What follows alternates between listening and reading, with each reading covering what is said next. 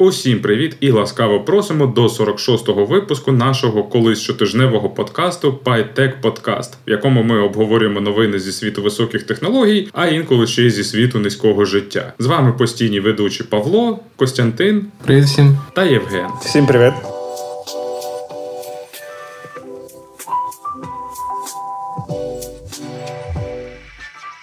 І сьогодні ми обговорюватимемо такі теми: it відділ Приватбанку зробив диво, ситуація з інтернетом на тимчасово окупованих територіях, а також жалюгідні позови росіян до світових компаній. Ну і почнемо з неймовірно крутої новини. Вважаю, що можна сміливо зазначити, що у світі навряд чи знайдеться багато схожих прикладів. it фахівці Приватбанку відзвітували, що вони завершили перенесення усіх своїх сервісів на європейські майданчики за 45 днів у більш безпечні безпечні дата-центри переїхало 3500 серверів, 4 петабайти даних та біля 270 додатків. І все це майже без перерв в роботі сервісів. Перенесення центру обробки даних українських банків за кордон стало можливим завдяки розпорядженню НБУ, яке дозволило українським банкам зберігати клієнтські дані за кордоном. Ми можемо користуватися повноцінною інфраструктурою, а не будувати щось своє, просто тому що у нас там security і так далі. Воно якби скоріш за все правильно, враховуючи, що Україна це друга після, якщо ми вважаємо Росію європейською державою по чисельності і по території, тому можливо треба було б щось своє мати. Але ну якщо не можемо, то треба ж користуватися тим, що вже зроблено. Що якийсь там European Gov Cloud, якщо такий є використовувати. Ну я б сказав, що ми можемо, і в нас були є свої дата-центри доволі непогані часом, але навіщо винаходити велосипеда, якщо світова думка все ж таки завжди краще. Тобто там те, що може зробити країна з населенням, там я не знаю, 40 чи там 35 мільйонів, і те, що можуть зробити весь інший світ з населенням 7.9 мільярдів, трохи різні речі. Е, ти знаєш, я все ж таки вважаю, що було б правильно державні сервіси все ж таки тримати під контролем держави, але якщо в державі немає автоскейлінгу чи всіх тих фішок, що є в нормальному облаці. І до речі, я не знаю, коли вони переїхали в Амазон чи ні. Ніхто не знає, і мабуть не оголошує це. І це, мабуть, також слушна ідея взагалі. Кудись переїхали. Ну мені теж здається, чисто з поглядів безпеки вони не мають казати, що ми там переїхали на АВС чи GCP, чи ще щось. Приватбанк, в принципі, в умовах кіберпротистояння між Україною і Росією це типа солодкий шматочок. Загалом, дякуємо за те, що вони в принципі сказали, що вони переїхали. Ну з іншого боку, приховувати це також не має великого сенсу, бо будь-хто хоче провести кібератаку, дізнається це там не знаю за 20 секунд, де ці сервери зараз є. Але чому Костянтин ти вважаєш, що в Приватбанка не було автоскейлінгу в його дата-центрі? Зараз я хотів додати стосовно першої частини, що не треба розголошувати. Взагалі то треба проводити тендер, тому що це державна компанія. І коли ми говоримо про достатньо великі приватні компанії, то вони також проводять тендер з метою зменшення своїх витрат і вибору найкращого варіанту. Скажімо, саме таким чином, декілька років тому наш клієнт OpenX обрав собі GCP, отримавши від них від Azure, від е, Amazon, ну низку оферів, і вони домовлялися, домовлялися, домовилися з GCP, тому що ці умови були найкращими для компанії, і якось дуже дивно, коли героїчними зусиллями it департаменту Приватбанку чи якоїсь іншої державної компанії обран якийсь там дата-центр. І я сподіваюся, що це щось з основних хмарних сервісів, да, а не якийсь, не знаю, там Hetzner, що там ще є, дуже таке Digital Ocean маленьке. Воно якби є, але ну, тип, навіщо? А якщо є і таке обрали, то було б дуже цікаво знати, а чому? Ну там прайс, там якісь інші речі. Я не погоджуюся з думкою про те, що не треба розказувати. Треба, тому що, блін, взагалі то ми за це платимо. Ну, ми за це платимо так, але у даному випадку час був дуже стислий, бо ж це було критично. І, мабуть, навіть не вважаючи на кібератаки, не треба забувати про можливість фізичної атаки. Тобто, там позавчора Русня йохнула по залізничному вокзалу в центрі Дніпра, і підозрюю, що дата-центр Приватбанку теж був десь в районі Дніпра, і одна влучна ракета залишила б нас без усієї інформації, і це було б дуже критично для України. Я теж за те, щоб державні компанії компанії мають проводити тендери, але не в цьому випадку. В цьому випадку, коли в тебе горить хата, то ти спочатку виносиш майно, а потім вже починаєш думати, що робити далі. Добре, тобто куди переносимо майно після того, як винесли? Будь-куди. Перший етап ти його переносиш будь-куди, де воно може надійно зберігатися.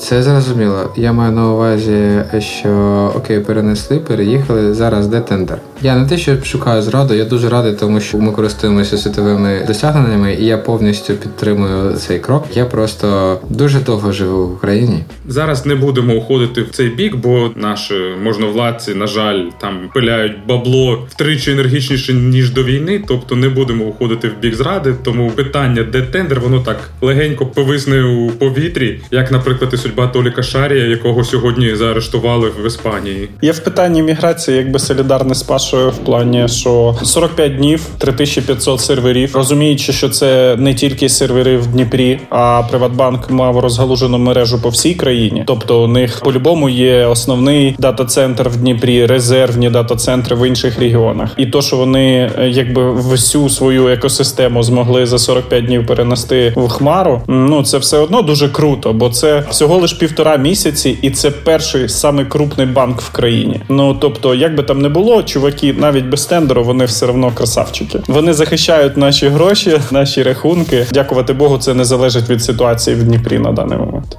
Я так підозрюю, що взагалі в звичайній ситуації така міграція зайняла б кілька років, бо ж в цьому випадку вони зробили це не тільки швидко, але ще й майже без критичних збоїв у роботі Приватбанку. І зробили це ще й нишком, тобто зберігаючи секретність усієї операції. Це тричі досягнення. Ну до речі, я спостерігав збої в роботі Приватбанку, тобто десь там на протязі цілого дня були збої в роботі терміналів, е, картки там іноді не працювали і так далі. І я, чесно кажучи, хвилювався, що це якась кібератака на Приватбанк. Ну в той момент часу, бо якби з цими активними новинами, доси і так далі. От і я дуже радий був потім побачити цю новину, що це був просто переїзд і технічні збої зв'язані не з атакою на інфраструктуру банку, а це були плани самого банку. Ну тобто, типа, круто, молодці. Так, а щодо автоскерінгу чи інших речей, я не мав на увазі, що в них немає цього. Я мав на увазі, що будь-яка інфраструктура, яка побудована in-house, зазвичай вона проприєтарна і не сумісна зі стандартними підходами до цього. Я не знаю внутрішньої кухні Приватбанку чи будь-якого іншого великого державного сервісу, наприклад, Дія. До речі, вона там не мігрувала ще, але мені здається, що доволі круто використовувати ті способи масштабування, захисту, планування мережі і так далі, які зараз є. Ну я просто маю більш досвід з Amazon, тому буду проводити приклад на ньому. Ну це стандарт не тому, що Amazon такий крутий, а тому що це в принципі ну люди не знають зараз як краще, тому робимо так.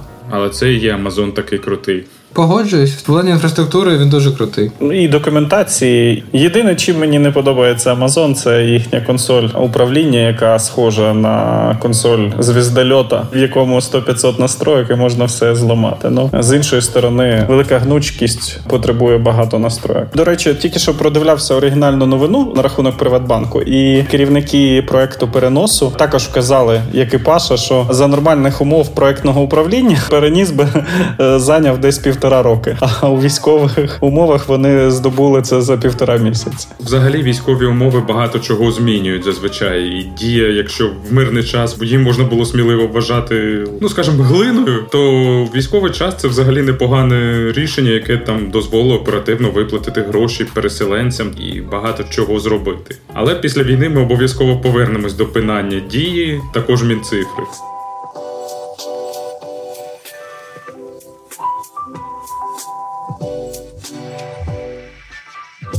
Будемо рухатися далі. Доволі велика частина наших співробітників народилася та мешкає в Херсоні, тож ситуація у тимчасово окупованому місті для нас вкрай важлива. Тому ми уважно спостерігали за намаганням окупантів відрізати частину Херсонщини та Запоріжжя від українського сегменту мережі і запустити роутинг через свою територію. Поки що ця спроба скоріше провалилася, але навряд чи вони так просто відступляться. Один провайдер працює через російський роутинг. Як він, він правильно називається? Skynet. Херсон попереду всієї планети. Так, назвати провайдера Skynet це якось дуже необачливо, згадуючи кіно.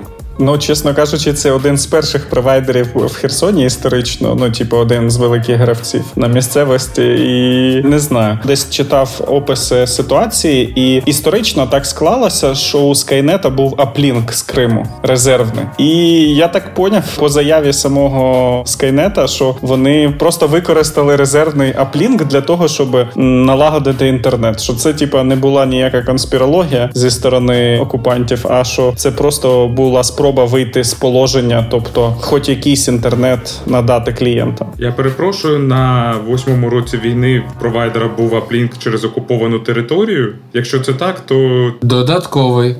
Додатково, додаткові додаткові рахунки в банках окупанта і таке інше. Деякі люди там тримали гроші, да. Це називається диверсифікація, Паша. У них була диверсифікація плінків. Це називається диверсія, але це вже таке питання. Знову ж таки, наскільки відомо, що просто магістраль оптична була зруйнована в якомусь місці російськими військовими, і були знеструмлені якісь центральні базові станції мобільних операторів Vodafone і Київстар. Тобто, це все сталося напередодні 1 травня, виключили повністю. І в принципі, зв'язку не було. Це досить моторошна ситуація була. І я, чесно кажучи, здивований, що на територію області більшість аплінків ідуть по одному дата-провайдеру, тобто, що вони так легко змогли зруйнувати connection цілого регіону з інтернетом. Я був здивований, бо чомусь думав, що в Херсоні більше аплінків з зовнішнім світом. На жаль, ця ситуація не тільки в Херсоні, бо якщо я правильно розумію ситуацію, то десь у нульових в нас у багатьох провайдерів були якісь свої аплінки. Там Миколаївський дикий сад мав спутникові канали, наприклад. А потім майже все монополізував Укртелеком, який став одним з найбільших магістральних провайдерів, і тому в нас багато місцевостей, багато громад е, тримається на от якомусь одному аплінку, і насправді в нас мало де є альтернативні варіанти. Ну я думаю, це важливе питання інфраструктури України на майбутнє. Що після перемоги треба буде зайнятися реально апгрейдом інфраструктури, щоб повисити стабільність. Ну і кажучи про місцевих знову ж таки, тобто на протязі цих декількох днів мені вдалося зв'язатися там теж з е, Каріфаном Романом, хто використовував GSM підсилювач антенна, і він зміг підконектитися до Київстара. Частина людей так вийшло, що не дивлячись на зруйнований аплінк на регіон, декілька базових станцій Київстара все ж таки працювали на іншому березі Дніпра, і люди, переключаючи свої телефони в режим 2G, який надає більше покриття без інтернету, але все ж таки могли телефонувати. І вийшло зізвонитися з декількома людьми, які там з дев'ятого поверха в сторону Дніпра могли підконектитись, або хтось, хто спеціально на Дніпровську набережну виходив спеціально, щоб зателефонувати. І потім, як розрішилося з LifeCell разом з Київстаром локалізували точку е, зруйнування інфраструктури. І так як це місце бойових дій, бригада ремонтників не могла туди виїхати, і вони декілька днів пробували дістатися до місця зруйнування оптоволоконних мереж. І потім ЗСУ відбили територію. Найсміливіші монтажники під'їхали і пофіксили зв'язок. Ну і в принципі на даний момент є частина частина Водафона, яка невідомо кудою вона працює. А все інше, типу Київстар, більшість інтернет-провайдерів працюють через Київ. Трейсом можна це подивитися, і то зараз можна використовувати цей інтернет більш-менш безпечно. І Starlink. Ну не на окупованих територіях. А він не працює там, Паш? Ну ні, фізично він, мабуть, працює, але хто ж їм дасть? Волонтери, звісно, дадуть. У нас все в Україні можуть завести волонтери. Так, звичайно, але вести мобільні термінали Starlink е, на територію окупантів, щоб вони їх там віджали. Бачили ж це відео, де якийсь бурят дивиться на точку доступу якогось провайдера на стовпі і питає в місцевого там: а що це таке? Йому відповідає, що це інтернет, точка доступу. Він її відірвав і почав пихати собі десь там в автівку. В нього питають, навіщо ти це зробив? Він каже: відвезу собі в деревню, там хай буде інтернет. Я не знаю, як це коментувати. Я дуже сподіваюся, що Бурятія краще, ніж е, ніж цей окремий бурят. Ні, не, не думаю. Бурятія, Удмуртія, всякі депресивні регіони. Коли це не бачиш, це важко уявити, наскільки там, ну там, мабуть, є там і нормальні люди, якісь відносно і там місця, але в цілому це таке дно, яке важко собі уявити. Я до того, що віддати такому там умовному буряту клієнтський термінал Starlink, це не дуже розумна ідея. Е, я десь теж бачив мемасік сільрада напівзруйнована, і наклейка, типа Wi-Fi від Старлінку працює з 8 до 6. І підпис під мемасиком Кіберпанк, на який ми заслуговуємо. Там гумор був в тому, що він не з 8 до 6, а типу з 8 ранку там до пів на першу, а потім там з 4 пополудні, там десь до 6.30. Тобто два рази по дві з половиною години з перервою чи на обід, чи ще на щось. Там весь гумор був в тому, що не зрозуміло, чому саме такі обрані години і чому саме так. Тому що Іван Васильович саме в цей час запускає генератор. А, ну і мабуть варто нагадати всім знов ж таки про VPN і гігієну користування інтернетом. Неважливо, в принципі, який у вас провайдер, український чи окупантський, завжди безпечніше підняти сесію на VPN. Ну так, якщо ви не знаєте, з ким була дівчина до вас, то краще використовувати захист. І також, якщо ви не знаєте, куди йде ваш трафік, також краще використовувати захист. І якщо знаєте, куди йде трафік, теж краще використовувати захист. Мені в цьому плані дуже дуже подобається Proton VPN. Е, який має опцію це Secure Core. Це коли мій трафік йде до Швейцарії, чи там є декілька країн, у них Швейцарія і ще дві, де privacy laws дозволяють їм віддавати нічого. І е, після цього через інший VPN тунель це може бути знову країна. Тобто з України в Швейцарію, з Швейцарії знову в Україну. Дуже прикольна схема. Воно не завжди так працює. Це працює для неуловимого Джо, який нікому не потрібен, але е, зазвичай ти і є тим самим Джо до тих пір, поки ніхто не знає, що за трафік ти ганяєш. І ця схема дозволяє не показувати, що саме ти ганяєш.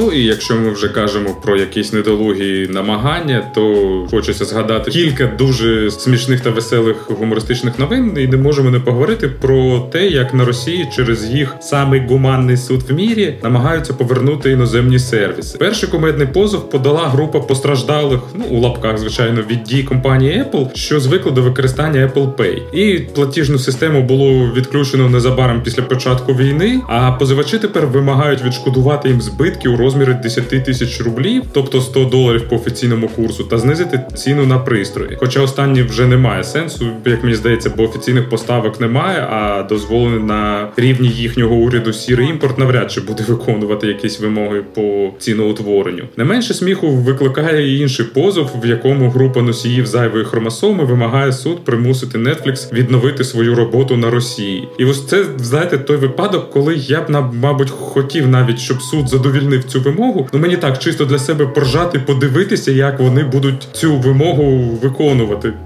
Відрядження в Лос-Анджелес, Паша. Відрядження в Лос-Анджелес, в головний офіс. Люди, нам потрібен сервіс. Як же ж так? Ось є рішення суду. Мені здається, що в таких випадках суд має просто відхиляти позови, бо ж кінцева мета не має ніякого сенсу. Якщо, наприклад, збити якесь бабло з Apple ще, хоча б теоретично можливо, якщо Apple дурні і залишили якісь гроші на російських рахунках, але ж е, через суд повернути щось у Росію, мені здається, це неможливо принаймні через російський. А з іншого боку, російський суд не може зараз сказати, що ні, ми не будемо це розглядати, бо це не патріотично і не скрепно. Ну про Netflix я не думаю, що їхні проблеми зараз через Росію, але в них е, є доволі такі прикольні проблеми через відток користувачів. В них е, там впала ціна. Один з великих інвесторів. Я зараз не пам'ятаю скільки відсотків акцій в нього було в Netflix, Він просто все продав зі збитками, тому що не вірить в успіхи цієї компанії. Е, далі ну я не знаю, чи в успіхі в принципі, чи в п'ятикратний ріст, на який він розраховував. Не знаю, яка яка там в нього ідея, але це все дуже сильно вдарило по капіталізації, скільки там мінус 550 мільярдів, і очікують ще, тому що вони ж дуже круто росли в ковід. Коли людям було нема що робити, гроші платили, можна ж було нічого не робити, просто дивитися Netflix. А зараз ну якби треба працювати, і зайвих там 10 чи скільки там чи 15 баксів він там є. Воно на фоні місяць Netflix чи два галони бензину. Це три галони бензину. Не знаю, що буде, але навряд чи їм поможе повертання в Росію. Ну прикольно, воно просто зівпало. Все, у них perfect storm получився якраз через в принципі натуральне сповільнення їхнього росту, і плюс зразу через санкції вихід великої частини клієнтів з бізнесу. Тобто, і цей інвесторський репорт, який показав перший раз падіння кількості користувачів, і якраз всі Netflix скептики зразу вирішили вийти з акції. У них там посипалося, і народ почав звільнятися частково, у кого опціони були через те, що вони втрачають гроші, і інвестори почали виходити. Тобто вони зі всіх сторон почали вигрібати. Ну, в принципі, я чесно кажучи, оптимістично настроєний. Мені здається, Netflix може і не вийде до ковідних піків своїх, але рано казати, що це поганий бізнес, і в них там якось погано буде йти. Мені здається, акції відіграють назад. Бізнес та норм. Дуже жаль людей, що відмовилися від пропозиції працювати в Гуглі за мільйон доларів на рік і е, прийняли пропозицію в Netflix за той самий мільйон доларів на рік, частина з якого були опціонами, а тепер опціони вже не такі вже опціони. Шкода, замість 50-метрової яхти доведеться купити 30-метрову. Я теж хотів сказати, замість Тесли Model X прийдеться Model 3 купити. Хлопці, Model Y, я ось зацінив. Це новий тренд. Е, Я, до речі, їх якось мало Model Y в Україні. Я може раз чи два всього бачив. Welcome to LA. Да, там достатньо. Ну, бачите, там Тесла пішла шляхом Apple, вони тепер теж не кладуть кабель для зарядки в комплект.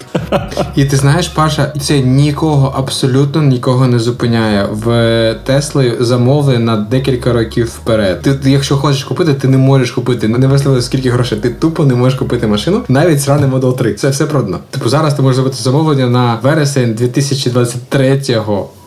Мають час, мають натхнення. На Росії е, це ж не перший випадок, коли вони пробують стягнути гроші, бо якраз напередодні вони також судове рішення прийняли про примусове стягнення грошей з Гугла за те, що вони відмовляються блокувати канали, там розблоковувати вірніше канали е, державні в Ютубі і так далі. І там їх е, пробували якби вийняти прямо з обороту в Росії ці гроші конфіскувати. Найсмішніше тут те, що Google в Росії і навіть YouTube не заблокований, і це нам говорить про те, що от Google це справді єдина корпорація, яка досягла того рівня, в якому вона є політичним гравцем на рівні великих держав. Бо там Facebook, LinkedIn, там ще щось вони заблокували, навіть заборонили в'їзд Цукербергу і президенту LinkedIn, Не знаю, хто там в них зараз директором по LinkedIn в Microsoft. А Google вони не чіпають. Вони там пишуть якісь закони, щось там змушують. А вони змусили Яндекс помічати посилання на гуглові сервіси, що порушують закон, але заблокувати Google чи навіть принаймні YouTube вони не намагаються. Є така підозра, що заблокувати YouTube, не блокуючи весь інший Google, буде важко. По перше, а блокувати весь Google – це дуже великий крок. Ну і по-друге, якщо Google образиться, він в відповідь може так заблокувати, що буде взагалі боляче і погано. Ось в Китаї нормально все зробили. З Китаєм там вони спочатку Google не пустили. Тобто з Китаєм трохи інша ситуація. Розумієш, в Китаї немає там сотні мільйонів смартфонів, які зав'язані на сервіси Гугла. Вони від початку використовували смартфони з- із власними сервісами. А на Росії це вже не опція, бо пізно робити раніше. Цікаво, яка альтернатива Ютубу в Китаї, бо чесно кажучи, я от пробую згадати і не розумію, чим вони користуються там. Ну, типу, яка у них стрімінгова платформа основна. Weibo, там в них все є своє. Тобто WeChat, WeChat відео, там це не є проблема. У них там свій світ, про який ми навіть не знаємо. Ну напевно, вони просто Ютуб на TikTok замінили і все, і дивляться тіктоки. Тікток взагалі-то звідти пішов, ти ж знаєш. Ця механіка, вона вперше була вкатана там. Бачиш, то просто голодні китайські користувачі до відеоконтенту. Їм дуже класно зайшла ідея Тіктока, і потім вони прокачали, відшліфували і захопили весь світ. Ну а в цілому, якщо повернутися до того, що трапляється на Росії, зараз виходити з Росії все ще трендово. Тобто розумні компанії роблять це зараз, коли ти можеш на цьому заробити собі якісь дивіденди, хоча б пропіаритися як відповідальний бізнес і все таке. Бо більшості компаній так чи інакше доведеться піти з Росії, бо американські та європейські санкції вони вірусні і вони чіпляють усіх, хто намагається вести якийсь бізнес, і це дуже важко ввести бізнес з країною, яка знаходиться під американськими санкціями, бо один необережний рух і під санкції попадаєш вже ти сам. Тобто для більшості компаній краще просто піти звідси, сказати, що це не тому, що ми не хочемо проблем в Америці, а тому, що ми такі відповідальні. А більшості доведеться піти. І до речі, дуже цікаво, нещодавно читав цікаву аналітику, що багато компаній, які пішли, ми навіть назви їх не не знаємо, але вони на вкрай критичні. Наприклад, якась там німецька компанія, світовий лідер по виробництву високоточних підшипників. Вона єдина в світі, яка там робить підшипники з суперточністю, а без них неможливо зробити майже нічого хай-текового. Хоча казалася б така проста, начебто, справа. Але насправді, коли в тебе допуски йдуть в нанометрах, то це вже стає важким. І імпортозамістити це неможливо, особливо якщо в тебе країна, яка навіть цвяхів не робить самостійно. Цвяхів? Серйозно? Valeu! Серйозно, десь місяць тому виступала Матвієнко і здивовано розповідала, що так трапилось, що ми навіть цвяхів не виробляємо самостійно. Як це так? Хто це зробив? Ай-яй-яй. Я думаю, Народна Республіка їм радо допоможе з цвяхами і з багато чим іншим. Може, підшипників з нанодопусками в них і нема, але цвяхів і різного треша знайдеться. Цвяхів можна вкрасти в Україні. Як вони це роблять? Там, наприклад, було смішно, коли вони вкрали комбайни John Deere, а їх дистанційно заблокували. І це, мабуть, той випадок, коли я схвалюю можливість дистанційного контролю виробника над технікою. Ми колись здається, це навіть обговорювали сучасні трактори, комбайни, всю цю сільгосптехніку, і обговорювали, що це дуже погано, що вони там не дозволяють ремонтувати нормально і тримають контроль. Але як бачите, в деяких випадках це дуже добре. Ну і комбайн він доволі складний. Ми розмовляли про щось простіше. Там були приклади, коли ти трактор не можеш полагодити чи щось просте замінити. Та не тому, що ти не можеш, а тому, що тобі не дають. Там була проблема right to repair, да? тобто це було не те, що я хочу не платити свій не знаю, лізинг, щось таке, і якщо я нього не плачу, то мені заблокують. Там ідея була не про це, а про те, що якщо я не знаю, там кришка якась мене відвалилася, то я не маю чекати три місяці. а Я можу піти, купити і поставити, чи щось сам там прилагодити і працювати далі. Ну а да, це круто, і мені б хотілося сказати, що в Росії достатньо мізків, щоб е, обійти це, але ні, тому що зазвичай мізки Росії, особливо після цього, валять ще швидше ніж всі інші, тому що всі чудово розуміють, що перспектив абсолютно нема, і незважаючи на те, що зараз мати російський паспорт, це дуже неприємно в будь-якій країні світу. Дуже часто, особливо в Америці чи інших країнах, що переважно іммігрантські дивляться в першу чергу на твої е, там скілсет та ніж на паспорт. Ну звичайно, це стосується high-skilled migration. Найцікавіше тут те, що першими валять якраз е, люди з високою кваліфікацією. Там теж читав аналітику, що, наприклад, з Яндексу дуже багато звалило топових розробників. Розробники повернулися е, вже там за місяць, там чи за два. А наприклад, усі голови там підрозділів, наприклад, е, архітекти і інші майже ні. І це, мабуть, ще більше загроза. Ти знаєш, в Україні і в Росії, до речі, це одна з головних причин. Архітекту, який отримує знає, там 10-15 15к жити е, в Москві чи в Києві